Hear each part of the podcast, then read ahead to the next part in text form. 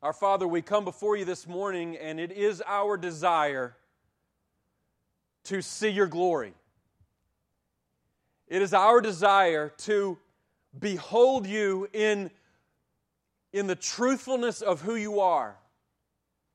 Father, we want to see your beauty. We want to see your excellence. We want to see your holiness. We want to see your grace in such a way that it, that it fixes ourselves rightly. Father, we understand that there is a sense in which if we don't see you rightly, we will never see ourselves rightly. If we don't see the, the essence of who you are, we will live lives that are deceived, that are blinded by reality, by, by um, unreality.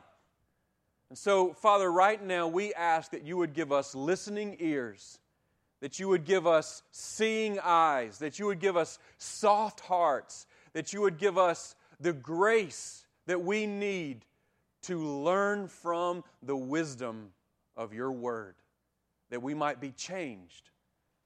And Lord, we pray that you would make us more joyful, more happy, more delighted, more excited after seeing and hearing your word than before. And we ask this for the glory of Christ and in his name. Amen. Now, just take uh, your Bibles and turn over a few chapters to Proverbs 11. Proverbs 11, verse 2 is our text this morning. And for you visitors, just so you know, we've been walking through the book of Proverbs. And what we have stated is that we are after wisdom. The series is called Real Wisdom for Real Life. And, and by that we mean we don't want fake wisdom, we don't want faux wisdom for some kind of pretend life. We're living a real life and we want real wisdom for real life. And what we've said is that wisdom is the skill to effectively navigate all of life toward the glory of God. That's what wisdom is. And so we're looking for that. And one of the key themes in Proverbs is the wisdom of humility. The wisdom of humility. And so this passage gets straight to it when it says, When pride comes, then comes disgrace.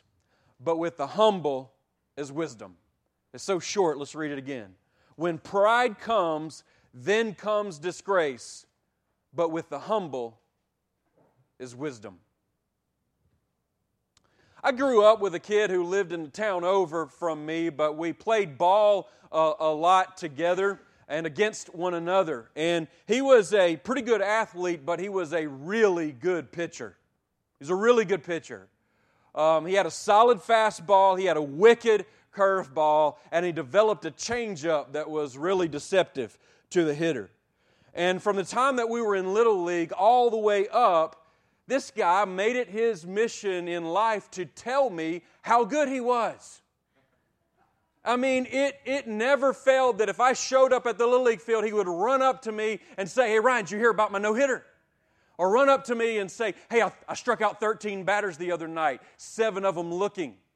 Or, or later on, he would say, Hey, you know what? I've got a 1.15624 ERA, and it's dropping. I mean, he would just come up and talk to me about how good he was, such that when we got in high school, he would tell me about how many schools had offered him. And, and then once we even got to college and played against one another in tournaments, even though we were miles and miles and miles apart, whenever we would see one another, he would come up to me and tell me what his record is and how many strikeouts he had and what his ERA was and how he was the number one pitcher, etc.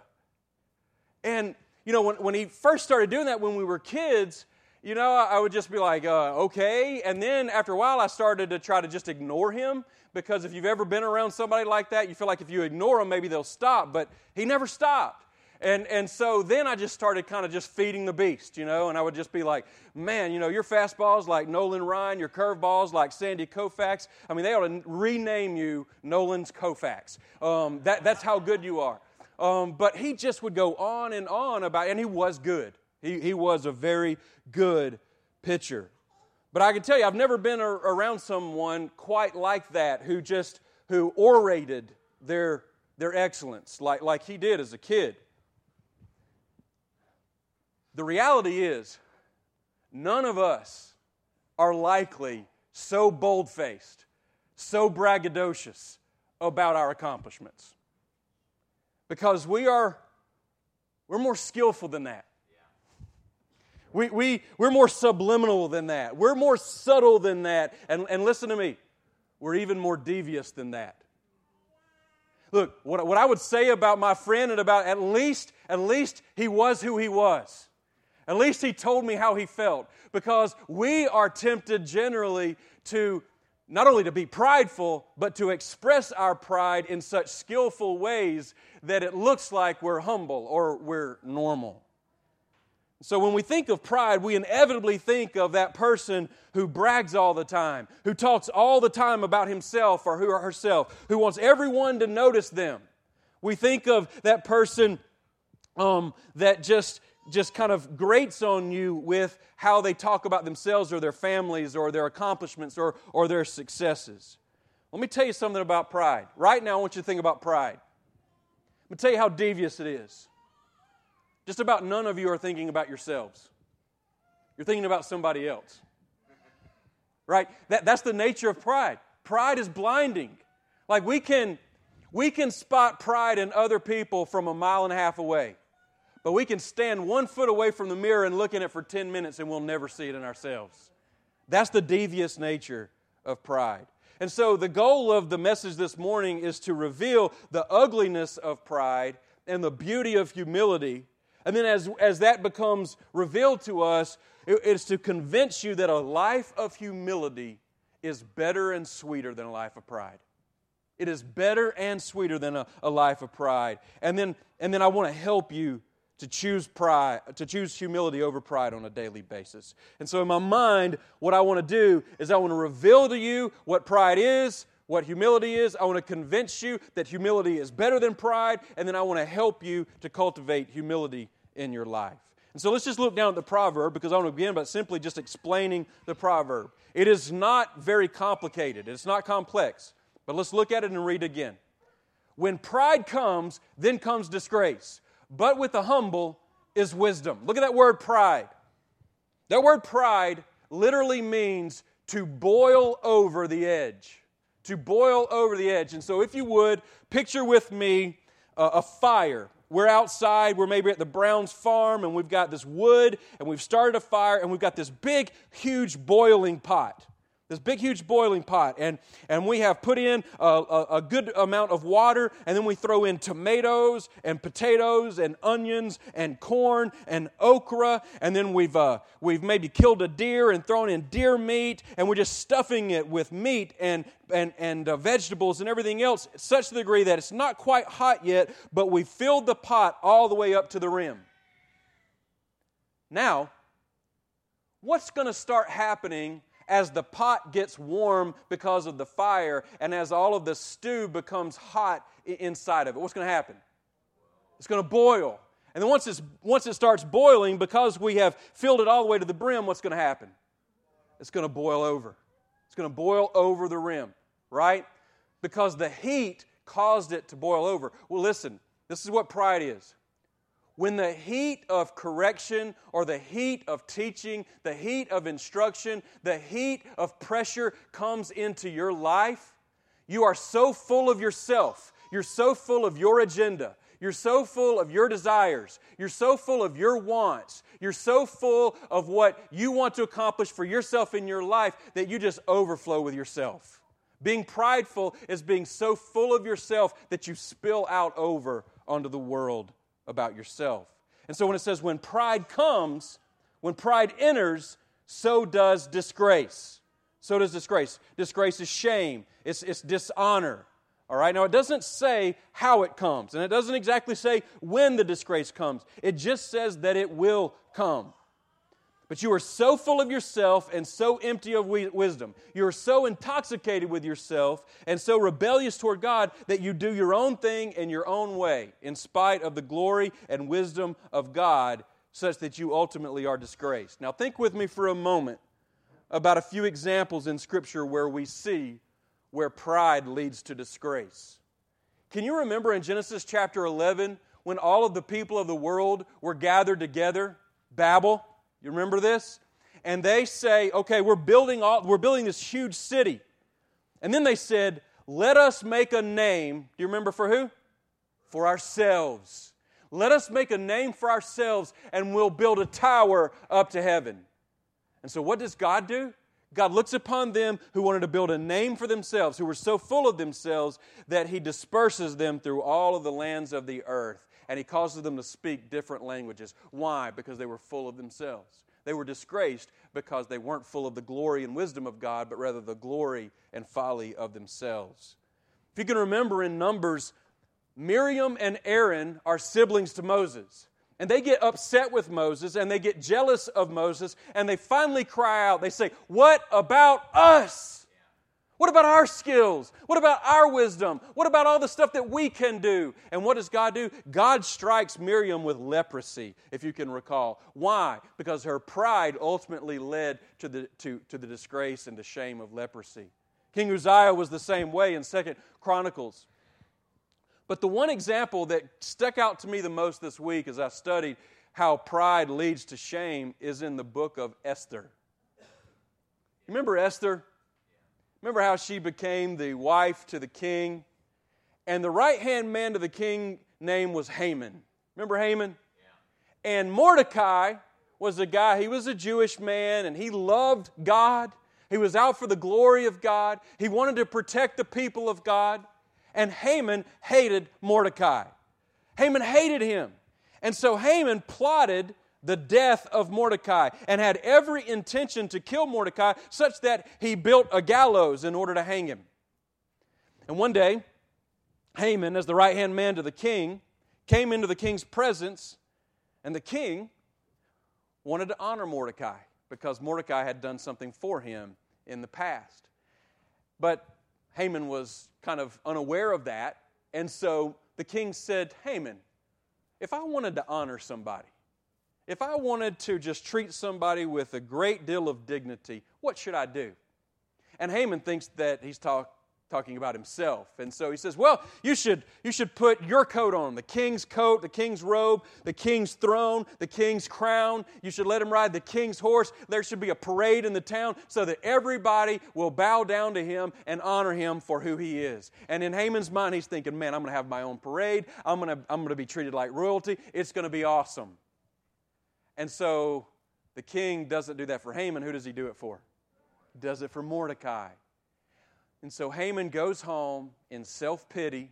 He goes home wallowing in, in uh, self deprecation. And ultimately, Haman is hanged on the gallows that he had set up to kill Mordecai with. Because you see, pride leads to dishonor and shame and ultimately to destruction. And that's, that's the idea. But then the conversely, if you just look down at the text, it says, But, but with the humble is wisdom. And I think implied not only is wisdom, is honor. And to be humble here is just to be modest, is to be level headed.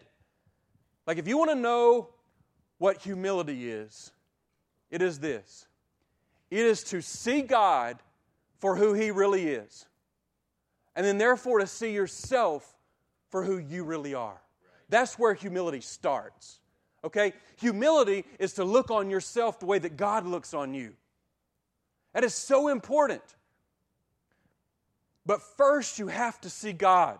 You have to see the sinlessness of God, the supremacy of God, that He's higher and better and more glorious than any other being. You must see the separateness of God, that there is just a distinction uh, about God that is so different and so distinct from us human beings. You must see that and revel in it so that when you see it, it then causes you to look in the mirror and see yourself for who you are. I remember Isaiah chapter 6. Can you remember when Isaiah chapter 6 is confronted with the glorious presence of God and the sight of this magnificent picture of the glory of God. It is an amazing sight. And Isaiah is just cast down before this picture of God's glory. And he says, Behold, I, I am, I, I, woe is me, for I am a man of unclean lips, and, and I dwell among a people uh, of unclean lips. My eyes have seen the glory of the Lord. He was humbled by what he saw in the sight of the glory of God. And I, and I just want to tell you this, church. Nobody has ever seen the glory of God and walked away and said, I'm awesome. I am so awesome. And so, the first thing that we must have in order to have a humble spirit is a sight of the perfections and the holiness and the purity and the majesty of the great God of heaven and earth. And then we'll see ourselves for who we really are. And that's really where humility starts.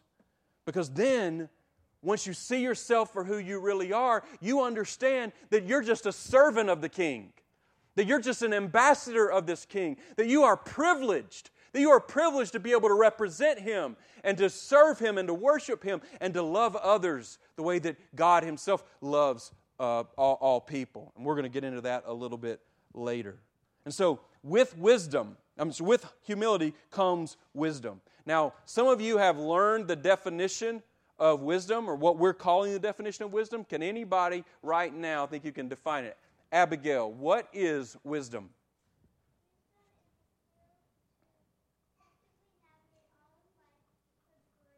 That's exactly right. Wisdom is the skill to effectively navigate all of life toward the glory of God. And this is the, this is the key, Abigail. Abigail, when, when you see God for who He is, you see yourself for who you are. And, and all of this pride, this self consumption, this self agenda, this self promotion that you're tempted to have, it goes away because you understand who God is. And now you understand who you've been created to be. And so now your agenda is God's agenda. And God's agenda is your agenda. And you can live life skillfully because you have the heartbeat of God and the same goals of God. And you're not contrary to Him, but rather you're with Him. He's for you and you're for Him. That's how you can effectively navigate. So that's, that's why humility leads toward wisdom because there's no obstacle now between God's agenda and your agenda.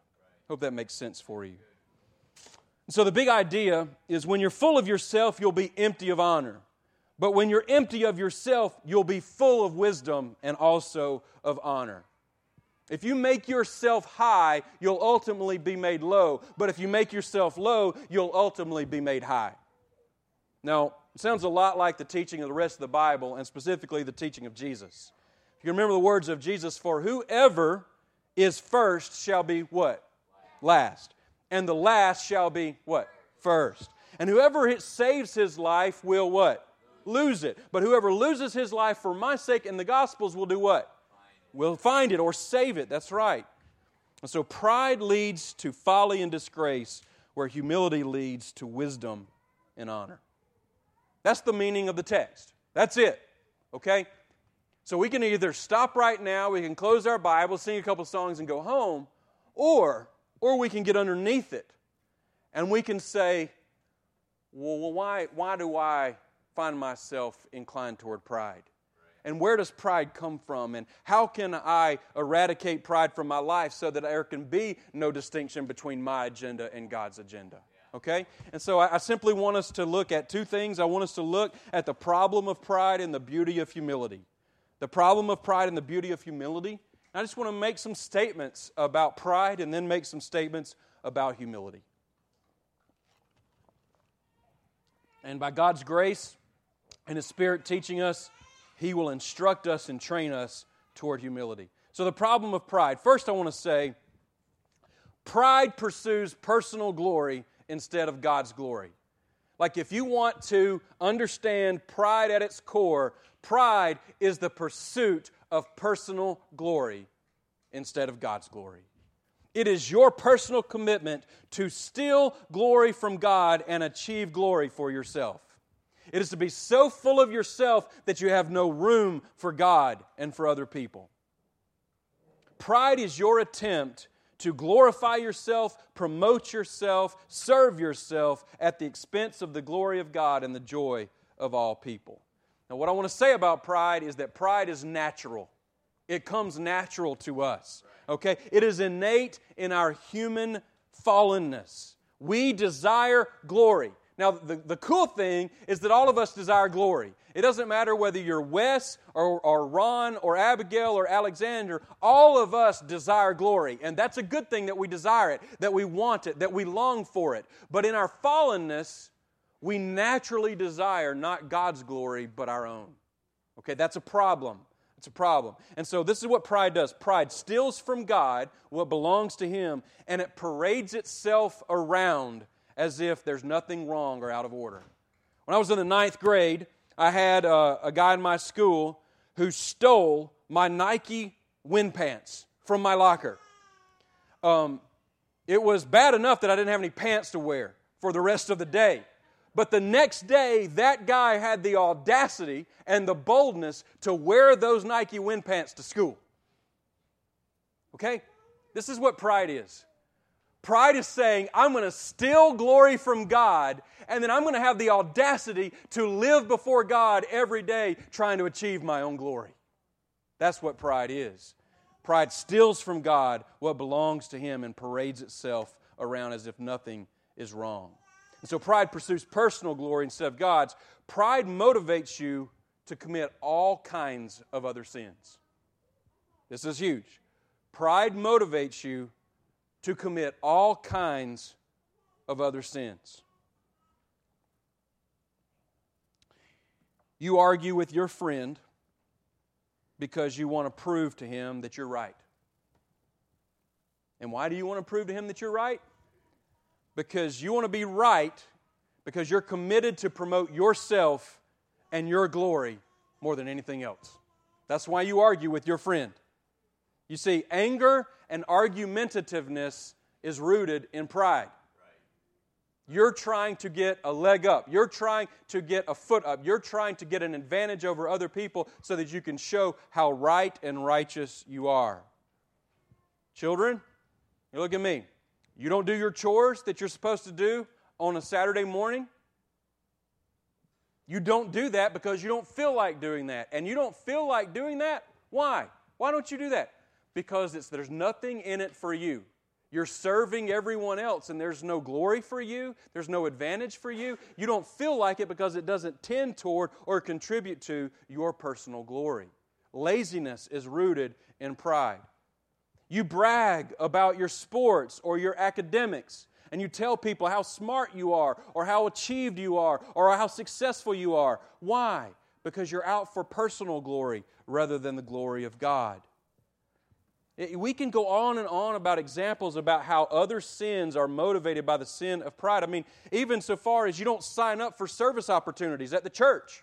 You don't sign up to cut the grass or to clean the building twice a semester or do pre meal prep or post meal prep. Why? Because there's not really anything in it for you, and it would take sacrifice in order to do it. And that is rooted in pride because you're out for your glory and your comfort and your satisfaction rather than God's and other people's. You say bad things about a coworker or to a, uh, or to someone else, maybe your boss. Why? Because you feel like if a promotion is to be had, it's going to be down between you and her. And if you can slide in a few bad characteristics about her, then you might get the advantage of getting the promotion over her. You see, lying and deception and malice and slander is rooted in pride more than it is in anything else. We can go on and on and on about sins that are rooted in pride. Third thing I want to say about pride is that pride enslaves you to your personal agenda.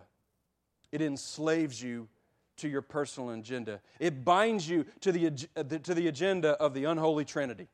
Anybody know what the unholy trinity is? Me, myself, and I. If you can't get some kind of glory, some measure of comfort, some kind of physical satisfaction or material gain from this, then you won't do it because you're prideful. And if you're prideful, then you are enslaved to the ball and chain of your personal glory. I, I, I can't remember where I heard this first, but I think it, it makes a lot of sense. The smallest package in the world is a man or woman wrapped up in themselves. Right? Because they are enslaved to their own personal glory. And unfortunately for them, any one person's glory is never sufficient, it is never measurable toward the glory of God. Have you ever looked at another Christian who consistently loves God and serves other people? Get in your mind right now a Christian that you know who loves God and serves people regularly and joyfully. Get that person in your mind. And do you ever ask the question, how do they do that?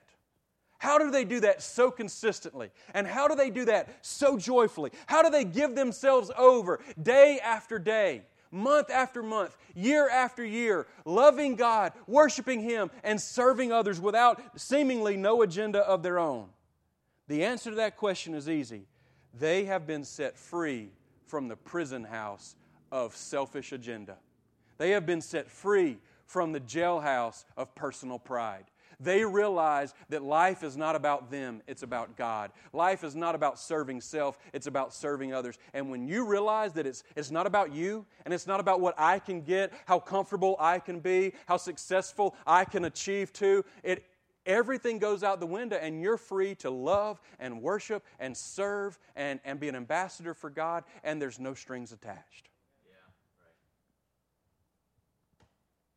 Fourth thing I want to say about pride is that pride is not a matter of if, it's a matter of where. I know that doesn't make sense initially. Pride is not a matter of if, it's a matter of where. None of us are immune to pride. Though it shows up in different forms and to different degrees, it infects every one of us. That's what I mean. You and I should not be asking the question right now, I wonder if I have any pride in me. no, we need to be asking the question, where is it that pride does exist in me. And so here's a question In what areas of your life are you still holding tight to your glory and your agenda? Let's, let's take a few minutes right now and let's, let's just think, let's do a little self evaluation. I'll say, Ryan, Ryan, in what areas are you holding on to your selfish agenda? What areas are you holding on to self glory? You need to ask yourself that question right now. Let me ask you this Are you unteachable or unwilling to be corrected? Do, do you rise up and argue the minute that your parents or your husband or your wife confronts you with a problem or a sin or an area of disobedience? Let me tell you, you've got an element of pride that if you are unwilling to be corrected, you're unwilling to be taught. Are you disrespectful or dismissive of authority? Like, do you just automatically, are you just pessimistic towards any, anyone who has spiritual authority or governmental authority or any other kind of authority? And that in your mind, you know better, you would do better, you would lead better, you would organize better, you would be better no matter what? Well, then there's an area of pride in your life. Are you sarcastic or demeaning to people? Well, what you're doing is, is you're putting down others in order to elevate yourself, and you feel the need to have self glory, and the way that you use it is to say bad things about people, either jovially or seriously. Do you run away from sacrificial service to others? Like you just, when you hear that there's a sign up to help, you, and you hear that there's something that's going to be going on, and the first thing that you think is, there's just really nothing in it for me well, then that's an area of pride for you. It's an area where you're seeking self glory. Do you lack compassion for people in need? I mean, when you when you hear testimonies today of people who've been going through difficult physical trials, potential diseases, illnesses, or whatever, is your first thought, Oh, I hate that they're going through that. Lord, I thank you for your grace and I pray for their healing. Or are you thinking, boy, I wish we could get on with this service? That's an element of pride that you have. It's a lack of compassion. Do you have a hard time admitting that you're wrong? When is the last time that you have said, I was wrong? Please forgive me. When's the last time you've said that? When's the last time you've asked someone's forgiveness? Let me ask you this how often do you pray? Do you pray infrequently? And when you pray, what do you mostly pray about? Because prideful people sometimes pray, but what do they mostly pray about? Themselves. Themselves. They can't remember the last time they spent five or ten minutes just praying for other people. No, because prideful people are still using God and their religion to promote themselves. Do you minimize your own sins and maximize the sins of others?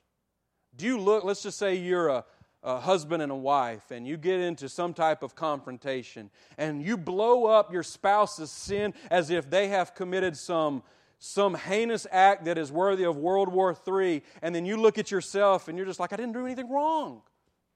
That's pride. It's pride. It's the minimization of your own sin and the maximization of other people's sins. Do you get jealous of other people's success? Do you get jealous of other churches' success? There's a hint that there's pride. I'm out for personal glory, not God's. Now, the last thing that I want to say about pride is that pride is something that God hates and that He punishes. Pride is something that God hates and that He punishes. Proverbs 16, verse 5 says that pride, everyone who is proud in heart, is an abomination to the Lord. Assuredly, He will not go unpunished. Assuredly, He will not go unpunished. Cody, would you come up here for just a second, please? I just want to uh, illustrate something. Okay? In the Hebrew, in Proverbs 16 5, look at me right here and put out your right hand. Put out your right hand. That phrase assuredly literally is hand to hand. Hand to hand. He will not go unpunished. What is Solomon trying to indicate in Proverbs 16 5? Just as when two men shake on something, it's good as done. What the Proverbs writer is saying, just as surely as two men shake on something that is good as done, the prideful person will not go unpunished. It's as good as done. Have seat. And so, you and I need to take pride seriously because if we go headlong into a life of pride, or even if we have a really good looking spiritual life, but we have little pockets, little closets of pride that we that we hide from others, that we hide from God, or even that we feed, that we just contribute to because we're just unwilling to give God to, I believe there is great danger in that. There's great danger because salvation is when you give all that you are and all that you have for all that Christ is and all that He has. So I just want you to see the problem of pride. But now let's look at the beauty of humility. The beauty of humility.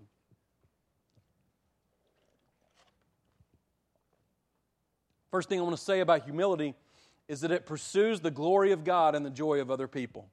That's what humility does. It pursues the glory of God and the joy of other people. And for those of you who are unfamiliar with our, our purpose statement over here, it says Redeemer Church exists to pursue the glory of God and the joy of all people. In other words, we want to be a humble people. We want to be a people who are not out for our glory, who are not out for our comfort, who are not out for our agenda, but rather the agenda of God and the good of the people that God has put in our lives. And so humility pursues the glory of God and the joy of all people. And I think it's important that we understand that humility is more than a mindset. Humility starts with the mindset that God is great God is glorious. God is merciful. God is gracious. God is awesome. God is majestic. God is wonderful. And we, and we, we, we carry that through the filter of our mind and into our heart, and we're so impacted by that. But it doesn't stop at a mindset.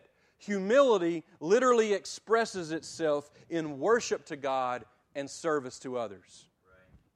Right. You, can't, you can't simply say that humility is the mindset of worship or the mindset of, of being um, maybe congenial toward people. Humility starts with a mindset and it expresses itself in worship and love. Second thing I want to say about humility is that it is not marked by self deprecation, but rather self forgetfulness. It's not marked by self deprecation, but rather self forgetfulness. The reason I say that is because some of us think wrongly about humility. We think humility is thinking terrible things about ourselves. Humility is, is saying, Oh, I'm such a terrible person. I'm rotten. I've done so many bad things, and I think such terrible thoughts, and I'm just awful, awful, awful, but at least I'm humble. All right? That, that's, not, that's not the idea. All right? Humility is not looking in the mirror and staring at yourself and saying, I'm a terrible person. Humility is not looking in the mirror at all and walking out of the bathroom and serving people and worshiping God. That's what humility is. It's self forgetfulness. You get lost in the joy of worship and service to people. The third thing I want to say is that humility liberates you to joyfully pursue God's agenda. Humility liberates you to joyfully pursue God's agenda. Pride is bondage. It's bondage to self glory, self centeredness, self comfort, self esteem, self exaltation, self everything. It is enslavement to the pursuit of self glory in all things. But humility is freedom, it's liberating, it's exciting. Because if you're humble, you are unconcerned about getting glory. You're unconcerned about tr- being treated fairly.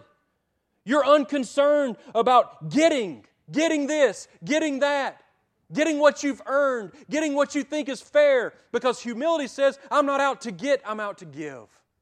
I'm out to give.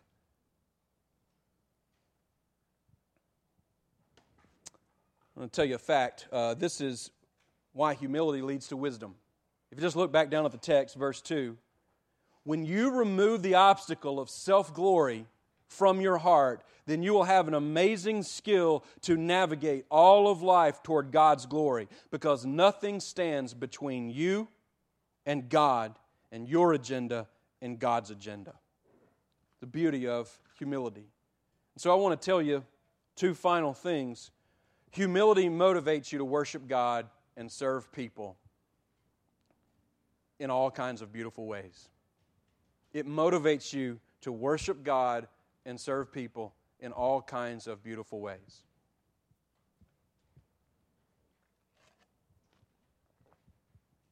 You see, when you're humble,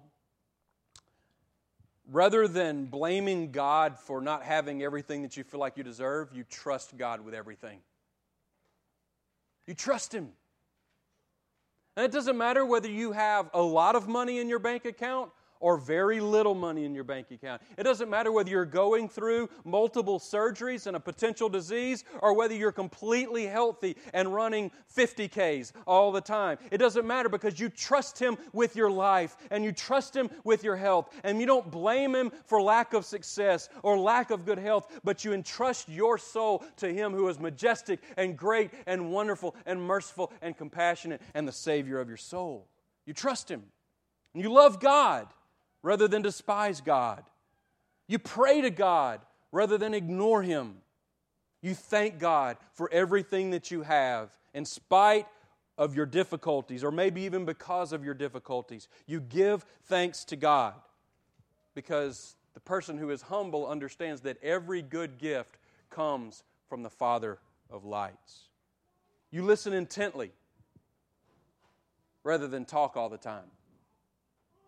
You realize um, one of the marks of pride is being talkative. We talked about that last week. And the reason that people talk all the time is because they want to show you how much they know, how skillful they are, how wise they are, how successful they are. And so they just talk, talk, and talk to prove their self glory. But the person who's humble can sit in a conversation and lock eyes with a person and let them talk and let them talk and let them talk, never interrupting. Why? Because that person is unconcerned about his own self glory. He's unconcerned about his own agenda. He wants to be loving and gracious and kind the way that God has been loving and gracious and kind to, to him. You serve voluntarily and sacrificially. You confess your sin and repent quickly. You grant forgiveness. You do your best to overlook people's sins and mistakes and you love and serve people genuinely with no expectation or requirement to be loved back in the same way. The final thing that I want to say is that humility is possible only through the person, work, and spirit of Jesus Christ. Humility is possible only through the person, work, and spirit of Jesus Christ.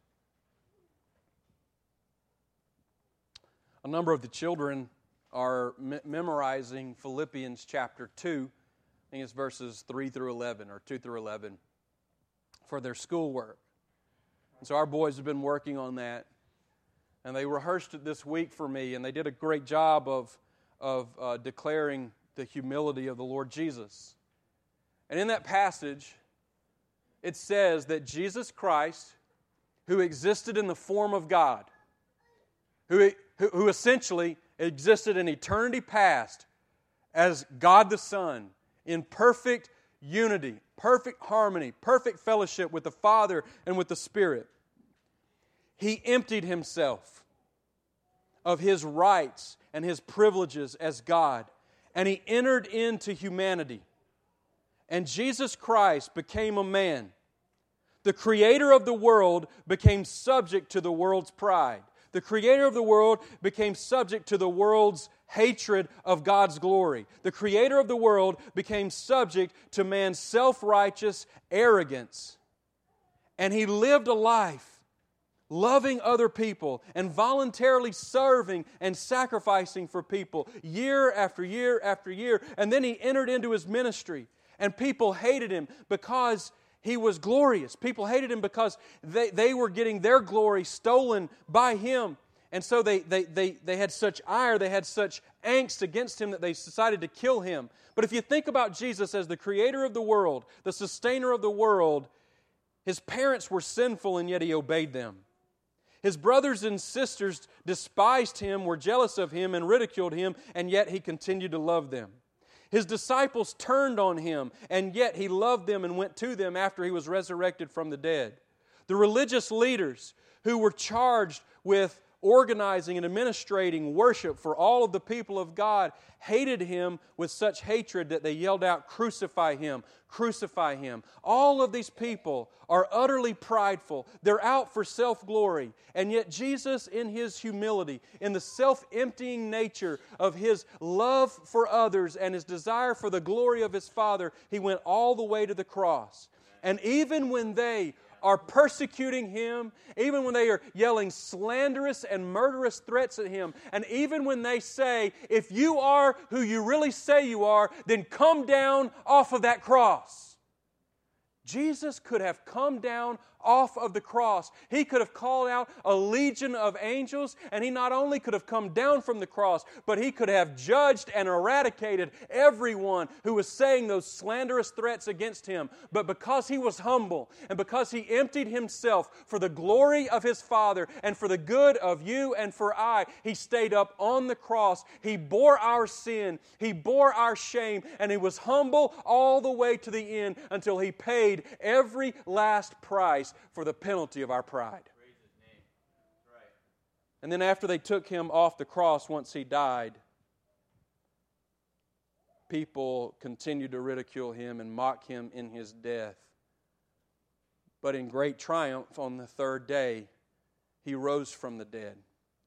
And I want to tell you something even in his resurrection from the dead, Jesus did not go around and say, Huh, I told you so. Huh, I'm going to judge every one of you. No, He offers life yeah. and hope and forgiveness yeah. and mercy and grace to everyone who is prideful, to everyone who is arrogant, everyone who is out for self glory, so that they can taste, so that we can taste the goodness and the mercy of a loving God who forgives prideful people. I would ask you right now if you would bow your head. Just get into a place where you can just meditate on your own life on your own heart.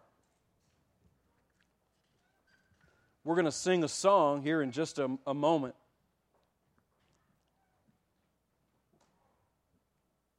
But I would be, I think, unfaithful as a shepherd if I didn't ask you to seriously consider right now in what ways, even as a Christian, are you tempted to be prideful?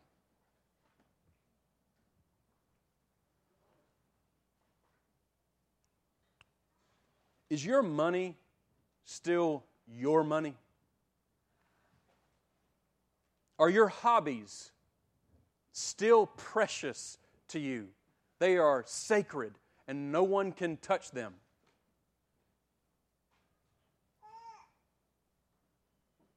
Is your favorite team sacred to you? Nothing no one can stand in the way of you promoting, participating in your team. Is your family, your children, so precious to you, so sacred to you, that nothing and no one, nobody's need, nobody's concerns, nobody's disease, nobody's hardship will ever stand in the way of you promoting your family's success and your family's achievement in this life.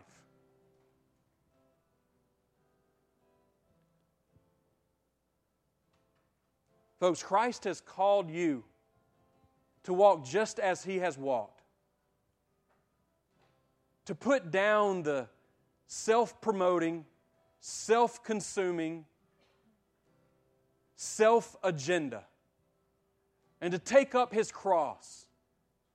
And in taking up the cross, finding the joy and the liberation and the freedom of having no agenda of your own and simply desiring to promote God's glory and the good of other people.